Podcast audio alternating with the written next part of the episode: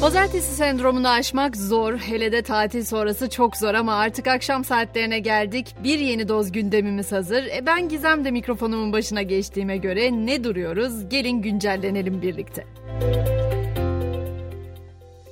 Bayram tatilinden dönenler bugün işbaşı yaptı ama dönemeyenler galiba gittikleri yerlerde kalacak. Hatta bugün sosyal medyada da tatilden dönememek üzerine pek çok esprili paylaşım vardı. Mesela bayram kredisi istiyorum. Niçin? Geri dönmek için şeklinde ağlanacak halimize güldüğümüz durumlarla birlikte geldi Temmuz ayı.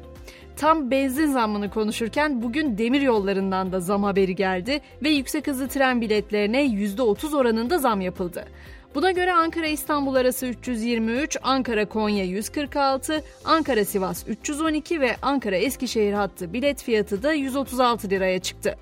Maalesef bu kadarla da bitmedi. Döviz kurundaki yükselişle birlikte 0 kilometre araçlara da zam geldi. 12 Haziran'daki zamların ardından otomobil fiyatları Temmuz ayı ile birlikte bir kez daha güncellendi. Otomobiller markalarına göre %5 ila 15 arasında zamlandı. Peki şeyin bundan haberi var mı? Merkez Bankası'nın dediğinizi duyar gibiyim. O da 27 ay sonra ilk kez faiz artırdığı toplantının özet metnini yayımladı. Faizin %8,5'tan %15'e çıkarılmasının parasal sıkılaştırma sürecinin ilk adımı olduğu belirtildi. Merkez Bankası Başkanı Hafize Gaye Erkan da para politikasında yeni dönemde önceliğin enflasyonla mücadele olacağını söyleyerek kuru baskılamak için döviz satışı yapılmayacağını açıkladı. E bu kadar ekonomi konuşmuşken gün sonunda bir piyasaları da dolaşalım derim. Borsa İstanbul'da BIST 100 endeksi 6000 puanla tüm zamanların rekorunu kırdı. Dolar 26.07, Euro 28.31 liradan el değiştiriyor. Gram altın 1608, çeyrek altında 2629 liradan satılıyor. Bugün bir de enflasyonu bekliyorduk. Haziran ayı enflasyonunu açıklayan ENAK oldu. Verilere göre Haziran'da tüketici fiyatları %8,54 artarken yıllık enflasyon %108,58 oldu. TÜİK verileri bu kez 5 Temmuz'da açıklanacak.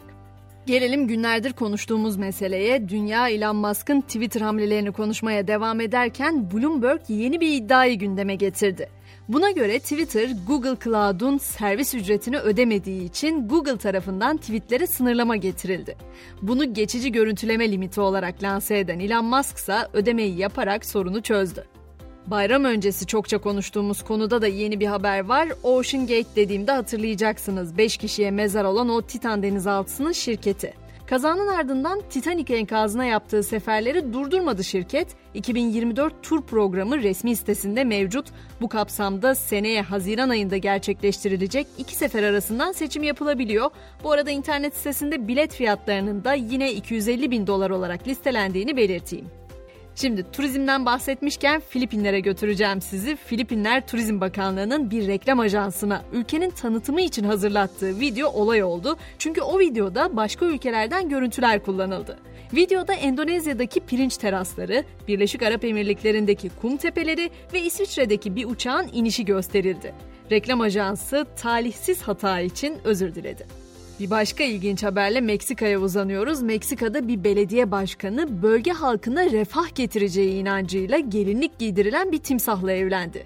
Nikahta belediye başkanı sorumluluğu kabul ediyorum çünkü biz birbirimizi seviyoruz. Önemli olan da bu diye konuştu.